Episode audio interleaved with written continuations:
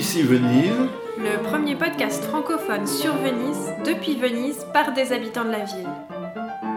Tour à tour amoureux de la ville, critiques, inquiets, bienheureux, ironiques et auto-ironiques, mais aussi engagés. Ici Venise, un podcast cousu main à Paris nonago, également au piano. Et Philippe Gaud, journaliste et aussi mon papa. Et oui.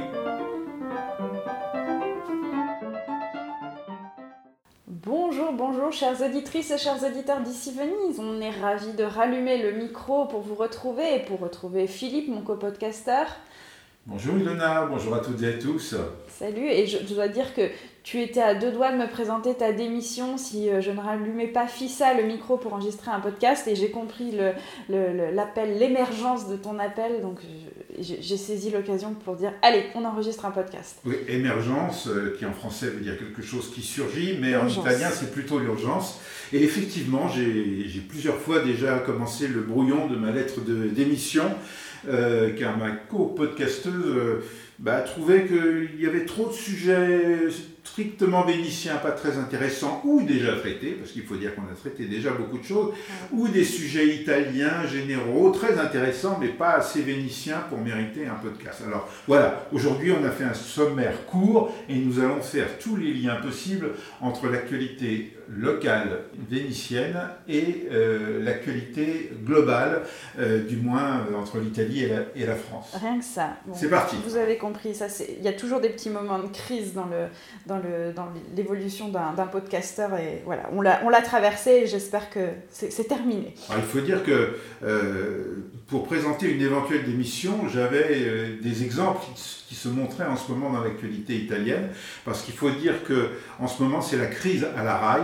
Donc la R A I, c'est la radio-télévision italienne de service public, et euh, il y a une véritable reprise en main qui est en train de, de se faire. Il faut dire que la R A I euh, n'est pas directement sous la coupe du pouvoir, mais quand même les partis politiques sont très impliqués euh, dans la, la gestion de cet organisme, et euh, ça a pris un petit peu de temps, mais le gouvernement de droite ou d'extrême droite, comme on voudra, dirigé par euh, Giorgia Meloni, est en train de reprendre en main la R A I, et euh, les présentateurs réputés de gauche euh, sont en train de quitter la R A I ou d'être poussés euh, à la sortie. Le, euh, l'administrateur délégué, c'est-à-dire le P D G euh, de la R A I lui-même, a été euh, prié de démissionner. Et euh, là, on va découvrir euh, dans les prochains mois la télévision et la radio euh, Meloni, avec euh, pas mal d'inquiétudes, à vrai dire. Donc voilà, oui. Comme il y a de la démission dans, dans l'air, j'ai failli démissionner moi aussi. Puisque tu parles de ça, je ne pensais pas qu'on parlerait de ça, je, justement à propos des politiques d'un peu de, de changement de,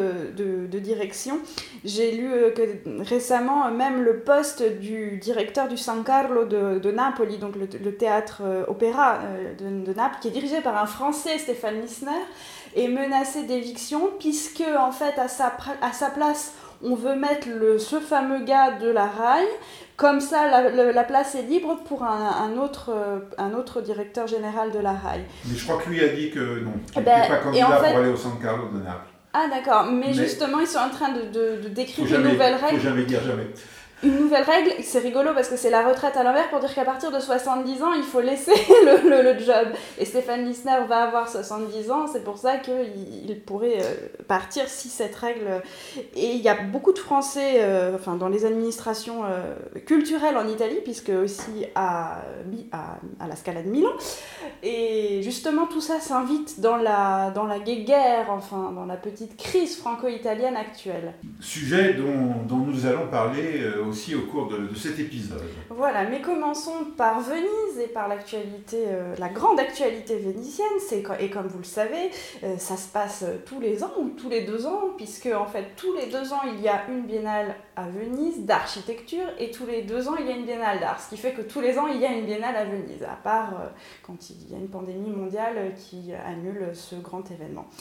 Et cette année, donc c'est une année euh, impaire, c'est une biennale d'architecture, ça a changé, ça a été décalé avec le Covid, avant c'était les années paires, euh, l'architecture, et l'impair, l'art. Comment voulez-vous vous repérer ? Et la biennale d'architecture, quand on pense à la biennale d'architecture, la première chose à laquelle je pense, c'est à la maison, c'est à l'habitat, c'est au toit. Et il se trouve que bah, le sujet du logement, qu'on n'associe pas immédiatement à la Biennale d'architecture, je dois l'admettre, bah, le logement à Venise, c'est un grand sujet.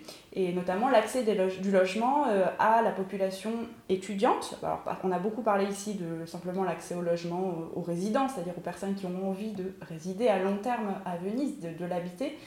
Mais euh, actuellement, le, le grand sujet en Italie, c'est euh, l'accès des, du logement étudiant, pas seulement à Venise, puisqu'il euh, y a eu des mobilisations à Milan, avec euh, une étudiante qui a planté sa tente euh, devant le Politecnico, donc qui est la, l'université polytechnique de Milan. Euh, cette personne euh, expliquait qu'elle était pendulaire, en fait, donc elle faisait des heures en transport en commun pour accéder à, à l'université. Et ce, ce problème, il n'est évidemment pas... Euh, pas propre à Milan, mais propre à toutes les grandes villes universitaires. Et rappelons que Venise est une grande ville universitaire, puisqu'il suffit, venez Piazzale Roma chaque matin, et vous verrez les flux de jeunes gens qui se déversent dans Venise. Et je dis souvent, parenthèse, que si on s'intéressait un peu plus aux flux étudiants qu'aux flux touristiques, euh, enfin, je pense que c'est, c'est un sujet important, et, et c'est, c'est beaucoup plus fort le flux et la pression, entre guillemets, des, des étudiants à Venise que le flux touristique. Puisque le flux touristique, en fait, c'est surtout le week-end. Alors, euh, la, l'étudiante qui, a, à Milan, a planté sa tente devant, devant l'université pour dire qu'elle ne pouvait pas euh, habiter à Milan, même à part, peut-être, dans une tente, euh, on peut dire qu'elle a réussi euh, le coût médiatique avec l'investissement minimum, quelques dizaines d'euros pour acheter une, une tente, et euh, le retentissement maximal euh, de son action, puisque finalement elle est restée que quelques jours, et euh, en plus elle a expliqué qu'en réalité elle avait déjà un logement euh, actuellement à Milan, euh, qu'elle trouvait qu'elle, qu'elle le payait trop cher, et surtout à court terme. Euh, Pour une fois, en fait, euh, Venise a été précurseur, mais Venise n'a pas eu le même retentissement, parce que cette action, elle avait déjà été conduite à, à Venise par quelques étudiants. En, en, octobre, en octobre deux mille vingt-deux, il y avait eu quelques tentes euh, qui ont été plantées dans, la, dans le, le, la cour centrale de l'université Ca' Foscari, dans le centre historique de Venise. C'était une action de, de l'association L I S C. Donc L I S C, c'est une, une association Liberi Saperi Critici de, de Venise, une association assez Euh, euh, très politisé, assez critique contre le maire Brugnaro. Et justement, le sujet, c'était comment on fait quand on est étudiant et qu'on ne veut pas euh, euh, mourir de faim si on veut trouver un logement euh, à Venise, puisque euh, en fait, la, la dénonciation, c'est que la, la mairie de Venise a clairement fait le choix ou le non-choix de ne pas s'occuper de la politique d'accès euh, au logement. Alors, il faut dire que, bon, tu dis... contre Brugnaro, contre le maire de Venise, c'est le maire actuel. Et donc, il euh, y, y a cet antagonisme, mais je ne pense pas que euh, l'association L I S C, même si elle n'est pas très euh, favorable au maire actuel euh, de droite euh, de Venise, cette association ne se focalise pas sur Brugnaro, mais plutôt sur les problèmes euh, de, de la vie et de l'insertion étudiante à Venise, qui sont en effet euh, structurels. On pourrait peut-être évoquer un petit peu, pour nos auditeurs qui ne connaissent pas forcément exactement la situation, bah, comment ça se passe de manière, on va dire, classique, standard, traditionnel, euh, l'insertion pour le logement euh, des étudiants dans le centre historique de Venise. Ce, ce marché assez particulier que moi, personnellement, j'ai découvert il y a une dizaine d'années quand, euh, quand j'ai commencé à, quand ta fille à, était étudiante à, à, à faire beaucoup d'allers-retours euh, avec Venise et que ma fille, euh, éventuellement, cherchait à se loger aussi à Venise, oui. Oui, alors déjà, bah, je pense que la première chose qu'on peut remarquer quand on est dans cette recherche, c'est les murs. On regarde les murs de la ville et on voit qu'ils sont tapissés, et ça, fait, c'est pas une nouveauté, de, d'annonces. Mais pas d'annonces de gens qui proposent leur chambre, mais d'annonces de gens qui cherchent une chambre. Ou, qui cherchent même un... Un lit, puisque en Italie, il est courant même de partager sa chambre, qu'on appelle doppia, une chambre double. Donc on n'est pas, on n'est même pas tout seul dans une singola, mais on est dans une double. Et euh, bon, et après avec le développement de l'internet, comme vous pouvez l'imaginer, bah, des groupes Facebook, euh, et cetera, avec des milliers de personnes. Et d'ailleurs, ça c'est un, un grand sujet de conversation, un topos de la conversation vénitienne. C'est je connais un ami qui cherche, si tu connais quelqu'un qui a une, qui loue à des étudiants, et cetera. Et alors, il euh, y a aussi les entretiens d'embauche, enfin les, embauches, les sortes de dates pour euh, se faire soi-même recruter dans une colocation déjà constituée. Alors, il y a euh, trente personnes dans une heure. Enfin, bon, je sais pas, c'est à peine caricatural ce que je dis, mais des fois, c'est vraiment... Et c'est souvent euh, les étudiants logés dans la colocation qui, qui eux-mêmes doivent... recrutent voilà. euh, le successeur de celui ou celle qui, voilà. euh, qui est parti Comme et qui, ça, mène, mais... qui mène ces entretiens d'embauche, en quelque sorte, à la place des propriétaires. Complètement, ce qui fait que les propriétaires n'ont même pas cette charge mentale et... bref. Alors, à côté de ça, il y a donc un certain nombre de logements qui, traditionnellement, sont des colocations constituées d'étudiants. Et on va dire, heureusement que ça existe, même si on peut critiquer ce fonctionnement, le fait aussi que ça peut être cher, le fait d'avoir un simple lit dans une chambre double. Euh, mais heureusement que ça existe, parce que finalement, à côté de ça, à l'autre extrémité, euh, il n'y a pas grand-chose. Il y a tous les logements privés qui sont occupés Euh, par les logements touristiques. Il y a tous les logements privés qui sont occupés, heureusement, par des résidents stables, euh, souvent d'ailleurs eux-mêmes propriétaires de leur appartement, et donc ça ne, c'est, c'est des logements qui ne vont pas sur le marché. Il y a tous les logements vides euh, qui sont liés à des immeubles appartenant à des privés, appartenant à la ville, appartenant à l'université, mais qui ne sont euh, pas euh, louables euh, en l'état, parce qu'il faudrait faire des travaux, et ces travaux ne sont pas faits. Et puis, il y a eu cette euh, construction euh, et cette inauguration qui a été faite il y a trois ans, je crois, à Santa Marta, d'un, d'une Campus. résidence universitaire oui, qui s'appelle Campus, et qui elle aussi fait l'objet des critiques euh, des, des, des étudiants revendicatifs. Parce que les chambres seraient donc à des prix élevés, non euh, calmierati, donc non plafonnés. Et, euh, alors il y a, y a, y a aussi l'idée, bon, ça je ne sais pas si c'est vrai, et, qu'il fa- faudrait libérer les chambres l'été, puisque ça pourrait se transformer en période de haute saison, en location touristique. Je ne sais pas si c'est euh, de l'ordre du mythe, de la rumeur, ou, bon, ou d'un, d'une chose qui pourrait se réaliser, parce que tout est possible à Venise euh, quand il est question de bah, toute fa- De toute façon, les, les étudiants, c'est un cycle, et je pense qu'ils sont eux-mêmes pas candidats pour louer euh, en juillet et août euh, des logements à sept cents euros par mois, surtout si euh, eux-mêmes ne euh, sont pas contraints de rester ou de revenir à Venise l'année suivante. Donc il doit y avoir un turnover avec la possibilité, c'était dans le modèle économique euh, de, de ce campus, possibilité donc de louer euh, des chambres aussi pour des, des résidents de courte durée pendant l'été. Mais bon, le, le gros de la critique aujourd'hui de, sur cette résidence se concentre en réalité sur le coût, c'est-à-dire ce que disent les étudiants, c'est « Ah ben c'est bien d'avoir construit une résidence universitaire pour nous, mais finalement, euh, euh, au prix de location, ben, euh, euh, qui peut se, se le permettre ?» Alors il faut dire que le maire euh, de Venise, euh, Brugnaro, qui aime bien un petit peu la, la polémique, enfin il aime, la bien les, il aime bien les lancer, il n'aime pas forcément y répondre ensuite, parce que ce n'est pas un, un amoureux des, euh, des conférences de presse euh, euh, et, et des débats, mais enfin, donc Brugnaro, il, est, il a mis les pieds dans le plat en disant aux étudiants, mais de quoi vous nous parlez là avec euh, ces chambres à sept cents euros ? Oui, alors c'est assez amusant, enfin je sais pas si on peut dire que c'est amusant, parce que c'est assez clownesque, mais euh, alors que justement il, il, il inaugurait une, un, un, un pavillon de la Biennale sur la terre ferme à Forte Marghera. Euh, il a rapporté euh, des propos que lui avait tenus un étudiant qui lui disait « mais oui, mais c'est, c'est, c'est difficile, comment je fais pour me payer une chambre, enfin pas une chambre, un postoletto, un lit à sept cents euros ?» Et donc lui, il dit, mais moi, euh, j'ai répondu à ce garçon, bah non mais attends, mais tu devrais être radié de l'université, tu mérites même pas de, d'être diplômé, parce que si tu te fais voler sept cents euros pour un, un lit, tu mérites même pas de faire partie de la classe dirigeante. Alors ça c'est génial, déjà comme si quand on faisait l'université, ensuite on faisait partie de la classe dirigeante, bon. et, et voilà, il y a il, tout il le prend toujours le mec sur lui, voilà. non, d'ailleurs il ne manque pas de se... faire une référence à lui-même pour euh, justifier la situation. Voilà, et ensuite il lui dit bah, t'as qu'à trouver un copain pour te mettre ensemble et créer une colocation. Donc ça fait un peu penser à Macron, t'as qu'à traverser la rue et tu trouveras du travail. Bon, là on a tout le personnage. Euh... Oui, il ne s'est pas contenté de dire ça. Il, il a aussi rappelé que quand lui il était étudiant, eh, ben, il, était il, il était pendulaire. Euh, et puis que si les jeunes veulent pouvoir euh, euh, se payer la vie d'étudiant, ils peuvent aussi travailler en même temps et comme ça ils auront, ils auront les moyens.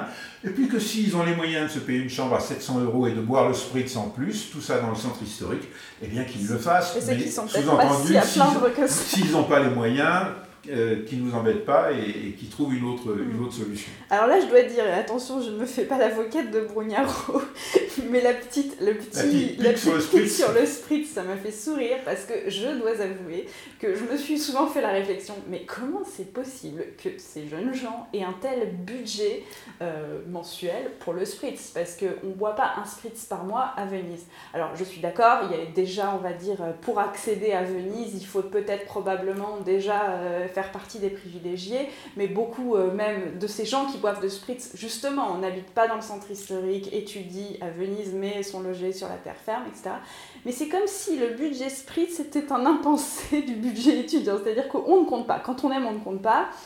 Et bon, voilà. Donc c'est vrai que je peux comprendre le, le maire qui dit « Non mais attendez, euh, vous vous plaignez, mais vous dépensez trois cents euros par mois pour le spritz. » Alors à un moment...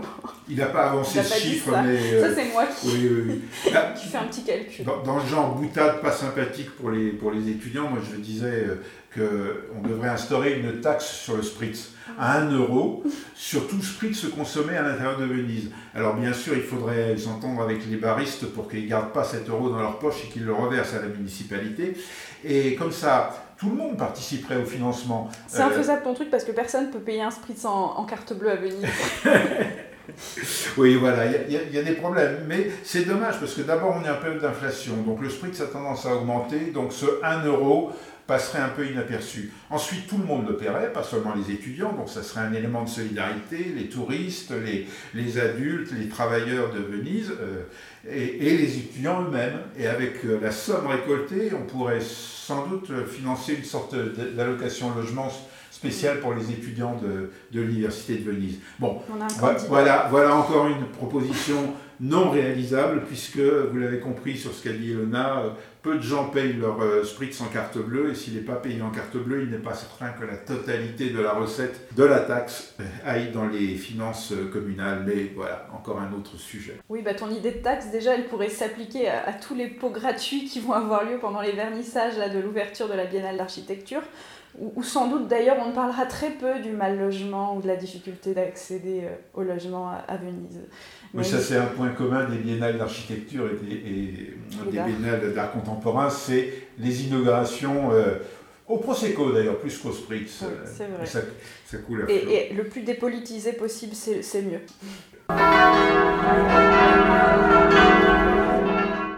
Alors, autre sujet euh, que, qu'on a décidé d'aborder euh, dans ce podcast, dans ces, cet épisode, pour... Euh, sortir un petit peu de, de, du champ euh, strictement vénitien, euh, c'est, euh, comment dire ça, la mésentente, euh, les provocations, les litiges, la polémique, la polémique. Les Italiens n'aiment pas beaucoup la polémique, entre, entre la France et l'Italie, entre plutôt euh, Macron, Meloni, ou les ministres de Macron qui mettent souvent le pied dans le plat contre euh, la politique du gouvernement italien, euh, et donc euh, bah, les Italiens qui essayent de, euh, de s'adapter comme ils peuvent, parce qu'il faut bien dire c'est un peu compliqué. Euh, la France, les ministres français euh, tapent sur le, le gouvernement euh, de Meloni, notamment euh, M. Darmanin sur la politique euh, migratoire euh, du gouvernement italien, mais il n'est pas seul, d'autres... Euh, bah, représentants du, du parti du président français euh, ont, ont un peu provoqué euh, la, la colère de leurs euh, euh, homologues italiens, mais en même temps, l'Italie hésite à trop critiquer la France, et il faut dire qu'en ce moment, le, le gouvernement italien prépare une réforme de la Constitution qui pourrait aboutir à instaurer un régime présidentiel ou semi-présidentiel en Italie. Et du coup, euh, c'est compliqué de critiquer euh, les institutions françaises et le président de la République, Euh, qui lui-même a des difficultés avec son opinion, on le sait bien, et a, et a affronté un, un mouvement euh, qui n'est pas encore complètement terminé, un mouvement social important, euh, en faisant des actes d'autorité présidentielle. Et je trouve que euh, les, les, les Italiens euh, sont un ton en dessous, notamment bah, tout ce qui est euh, la droite ou l'extrême droite italienne, est un ton en dessous pour renvoyer à la France euh, ces critiques, peut-être parce que euh, ça pourrait ouvrir une polémique sur la question du présidentialisme, dont la France est un exemple euh, éclatant, si on peut dire, avec ses plus et surtout ses moins, euh, au moment où justement le même gouvernement de droite voudrait instaurer un régime de ce genre. C'est vrai, c'est vrai. Alors après, bon, par contre, Mélanie, elle l'a dit, euh, elle n'est pas dupe, euh, elle, elle a bien conscience que c'est une manière de, de faire de la politique intérieure euh, de, de la part de, de Darmanin et, et de Macron, ces déclarations. Peut-être il faut revenir un petit peu sur les faits.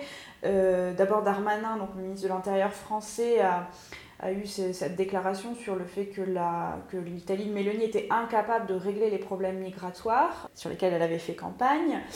Et forcément, la réponse de Meloni, ça a été de dire que ces accusations, euh, ces offenses étaient euh, inacceptables. Meloni, c'est comme Le Pen, elle s'est fait élire sur « vous allez voir ce que vous allez voir » et puis ce que l'on voit, c'est, c'est que ça ne s'arrête pas et que ça s'amplifie. Je cite les propos de Darmanin. Euh, donc, en, en, matière fait, en, matière, en matière d'immigration. Donc en fait, euh, Darmanin se fait encore plus à droite finalement que, que Meloni. Oui, donc on a l'impression que ces, ces polémiques, enfin ces propos de la part de, de, des ministres français, c'est surtout une façon de, de, de faire un parallèle entre Marine Le Pen et, et Giorgia Meloni, mais et qu'en fait la, la préoccupation principale de, de, du parti de Macron, c'est Le Pen. Et on utilise Meloni comme repoussoir à Marine Le Pen. Et donc de cela, euh, Giorgia Meloni, elle n'est pas dupe.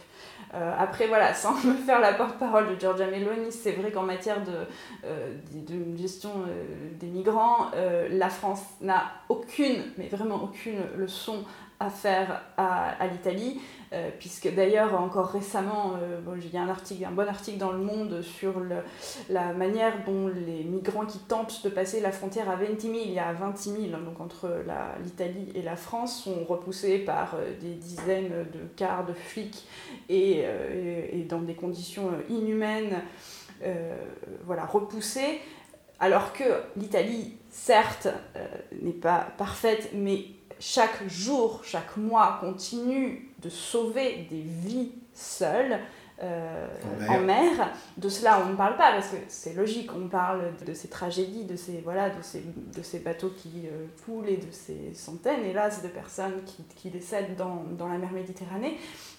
Mais euh, malgré tout, et c'est vrai que c'est difficile de défendre Meloni sur ce sujet, mais tout de même, elle n'a aucune leçon à recevoir de la France en matière de, de droits humains et de gestion des flux migratoires. Oui, mais j'ai été très surpris en, en regardant le, l'article du Monde dont tu parles et qui, qui est récent, euh, de, de voir le chiffre de quarante, quarante-deux, quarante-deux migrants, qui sont migrants morts depuis deux mille quinze. Qui sont morts, oui, depuis deux mille quinze, entre la frontière, à la frontière entre la France et, et l'Italie. Donc euh, évidemment, on n'est pas sur les centaines de euh, personnes qui disparaissent chaque année dans la Méditerranée. Mais là, c'est on un est... chiffre d'ailleurs sous-estimé euh, d'après les associations qui travaillent sur le terrain, mais c'est le chiffre officiel. Oui, là on est sur la terre ferme, on n'est pas sur la, la problématique des navires euh, qui coulent, euh, ni euh, d'ailleurs des passeurs euh, dont euh, souvent euh, on dit qu'ils ils font leur fortune, euh, et c'est sans doute vrai, sur le dos euh, des migrants qui prennent le risque de la traversée. Là, on est euh, entre, à la frontière entre deux pays, euh, entre guillemets, civilisés, où en principe euh, on devrait respecter euh, les droits de l'homme.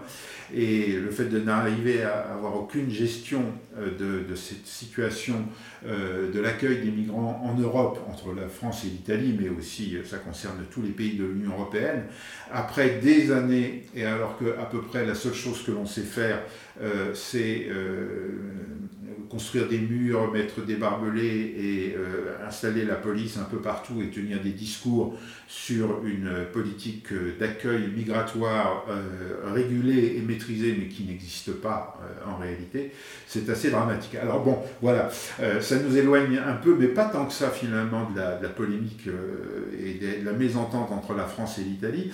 On voit que euh, la, la France, enfin que les dirigeants euh, du, du gouvernement français prennent un malin plaisir à utiliser euh, la, la situation politique en Italie pour essayer, essayer, est-ce que ce sera couronné de succès, c'est une autre chose, de contrer euh, euh, la montée euh, de l'extrême droite vers le pouvoir en France.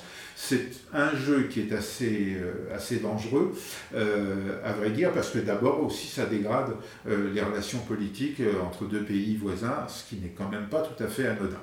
Voilà, je vous ai dit au début qu'à mon avis, en réalité, il y avait euh, dans la modération italienne à répondre euh, aux attaques euh, du gouvernement français, une composante qui est celle de la volonté de ce même gouvernement italien euh, d'aller vers le présidentialisme et donc de modérer aussi euh, la riposte à un pays qui est gouverné dans un système présidentiel, outre le fait que c'est un aussi des grands pays de l'Union sur lesquels l'Italie doit de temps en temps pouvoir compter euh, pour euh, faire avancer ses intérêts. Du présidentialisme, on aura certainement l'occasion de, de reparler euh, dans un autre épisode parce que malheureusement, euh, ça a l'air d'être un projet bien arrêté du, du gouvernement italien, en tout cas de Giorgia Meloni, et elle, elle entraîne euh, ses alliés dans cette direction, notamment euh, la Ligue, l'autre partie de, de droite extrême qui est très implantée dans, dans le nord de l'Italie, laquelle Ligue, elle, est en faveur des autonomies, notamment des régions du Nord qu'elle gouverne, et il y a une espèce de marché entre, entre ces, les deux principaux mouvements de la majorité. C'est « tu me donnes l'autonomie, euh, euh, je te donne le présidentialisme ». Donc euh, ça va être une histoire longue. Une cuisine complexe. Et certainement, euh, il y a un, un iter parlementaire qui est prévu en matière de changement constitutionnel qui peut être long, euh, mais qui peut aussi euh, passer par la voie du référendum, donc... Euh, Voilà. Est-ce que le gouvernement Meloni aura la durée suffisante euh, et le soutien politique et populaire s'il y a un référendum suffisant pour faire ces changements? Eh bien, vous le saurez dans les prochains épisodes. Merci à vous aussi, auditrices et auditeurs, de nous retrouver. Et vous savez que vous pouvez soutenir le podcast en cliquant sur le lien Buy Me a Coffee et nous offrir le café, voire même le spritz. Euh, puisque c'est presque le même prix désormais avec l'inflation, oh là là. Non, le spritz et le café ne sont pas au même prix, mais en effet, le Buy Me a Coffee, c'est cinq euros le café, ce qui est un, un prix international un peu, un, peu élevé. un peu élevé, qui n'est pas encore le prix vénitien, mais c'est vrai qu'on euh, trouve désormais des spritz à cinq euros, oui, oui, oui. Voilà, et suivez Ici Venise sur les réseaux, sur euh, Instagram, ici point venise, et surtout, faites connaître le podcast auprès de vos amis.